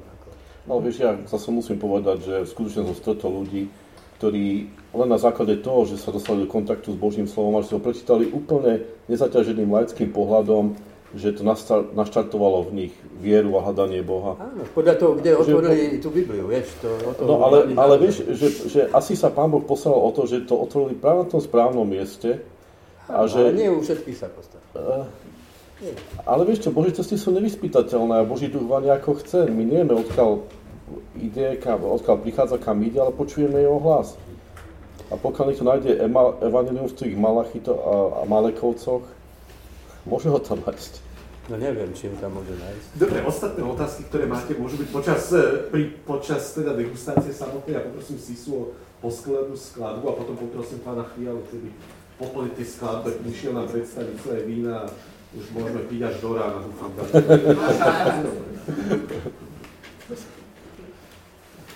Zodpoviete všetky otázky pri víne. Uh, Už tak individuálne možno. Nie, ešte, individuálne. Zotáznime všetky odpovede. Čo ideš zahrať? Si sa... Jednu svoju a druhú nesvoju. Ja som z toho celý nesvoj.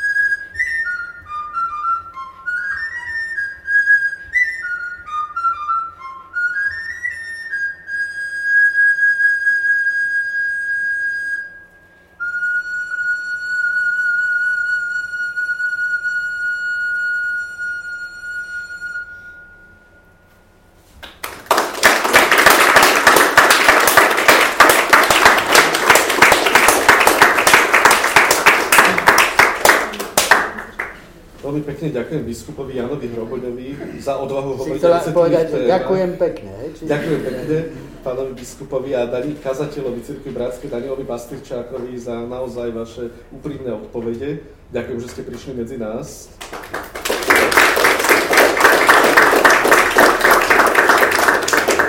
A my ďakujeme za pozornosť a trpezlivosť. Ponúkame vám ešte dve zaujímavé knihy, ktoré si môžete kúpiť pri východe, ktoré sme vydali v týždni. Je to kniha rozhovorov s Antonom Strelcom, jeho kázni a je k tomu aj film, ktorý bol natočený posledný, teda vlastne o ňom film, o jeho živote. Je to veľmi zaujímavá kniha, je veľmi zaujímavý film. A takisto druhú knihu 30 rokov po Kypriere Štefana Hríba o tom období od toho roku 89 až po súčasnosť, takže pri východe pri vstupenka si môžete kúpiť. A poprosím pána Fialu, keď prišiel teraz on medzi nás a povedal nám niečo o tom, čo nám tu ide ponúkať. No, my už niečo o tom aj vieme. Ja, ja som stále medzi vami, hej, tak toľko sem. No, No mne to nedá, ja, ja teda prvé som veľmi rád, že ste sa tu dostal medzi vás. a, E, mne to na začiatok nedá nepovedať, že pri tom, čo som teraz počúval pomerne pozorne, tak všetko také mi prišlo veľmi neviem, múdre, ale jedna vec ma vždy napadla, nebudete veriť koľkokrát, že e, práve s tým vínom e, sa mi zdá, že tie odpovede sú oveľa jednoduchšie, než možno sa tu... Ale keď je do toho vína veľa, tak si veľmi... Ja viem, že jak ste to pochopili, som to tak povedal, Ale on, on, on, to si, on, on pil víno, ja som nepil. Eh, že, proste aj to samotné, že ten život toho viniča a vinohradov a to všetko, však mnohí z vás to už poznajú, však, neviem, či všetci ste z Modry, že on tak dáva ľuďom uh, takú, takú trošku ako to, to bližšie k tomu prirodzenému, ako ten vinič každý rok vlastne má ten svoj prirodzený cyklus života a teda aj eh, odkedy si ožije vieš, dotedy hynie, tak akože tak veľmi mi to, veľmi veľa pára. No dobre, a to už prepáčte, som zareagoval spontánne. No tak ja som vám priniesol vinka e, k, nášho, z nášho portfólia, samozrejme z, naš, z našich viní, z našej, z našej pivnice, ktoré som si tak myslel, že by tak možno trošku viac e, boli tradičnejšie alebo odkazovali na to tradičné tu e, u nás, hej. Takže to prvé víno, čo ste, neviem, asi nie úplne všetci ochutnali, je veľký červený skory a to víno je možno ne pre všetkých známe a to vôbec neznamená, že skoro ste také.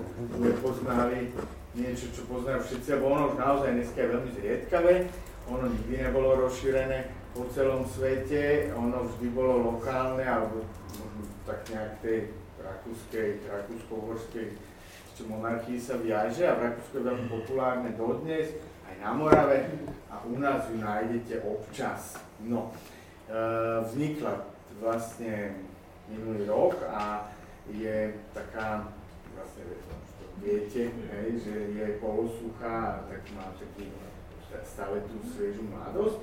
No a potom e, medzi tými vínkami nájdete e, veľký zelený, taká úplne najtradičnejšia, najúžasnejšia odroda e, tejto, zase to, tohto teritória, podľa mňa to je nie, odroda, ktorá túto klímu priam miluje, hej, ako nelen vo flaši, ale vo vinohrade. A, takže tú, ktorú tu môžete ochutnať, je suchá a je, je, mm, e, je e, to víno, ktoré vzniká e, tzv. ležaním na kvasniciach, to znamená, že kvasničné zvyšky sa v tom víne ponechajú dlhšie, aby si z nich získalo takú, takú hĺbšiu, hĺbšiu arómu, hĺbšie telo. Mne osobne chutí tak ako nejaké amaretto s orieškami, tak nalákal na to. No potom tam nájdete rúžové vínko, Svetý Vavrinec, je zase veľmi tradičná odroda, dneska sa veľmi je populárne sa robí rúžové, jemne sladké alebo polosuché, teda konkrétne to víno. A keď si dobre spomínam, že to máme, no je tam aj tzv. Pinot Noir alebo, alebo rulanské modré, čo asi není tradičná odroda pre túto, pre túto e, oblasť, ale vlastne to už je nevyhnutná vec pre tú klimatický posun, ktorý tu reálne zažívame nepopierateľne, Takže to sú, to, to, to, to sú vína, ktoré tu uh, jednoducho sa zabývajú a už tu budú, hej, ako to si dovolím povedať. A, no a potom ešte máme tam ľahšie víno, ktoré asi do, takého, do takéhoto počasia veľmi vhodné. Miller Turgau je typické také laučké víno na tie teplé leto, hej, čo je teda aktuálne. Takže ja vás poprosím, kto máte pohárik, že by ste si prišli vybrať a, a kto nemáte, tak vám ho dáme. Pekne, pekne,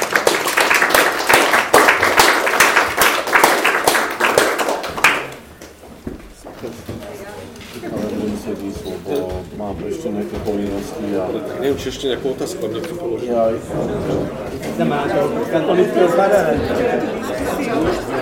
My to má teraz my z radiotu vstávame, pán vysoký vás teraz. Už nie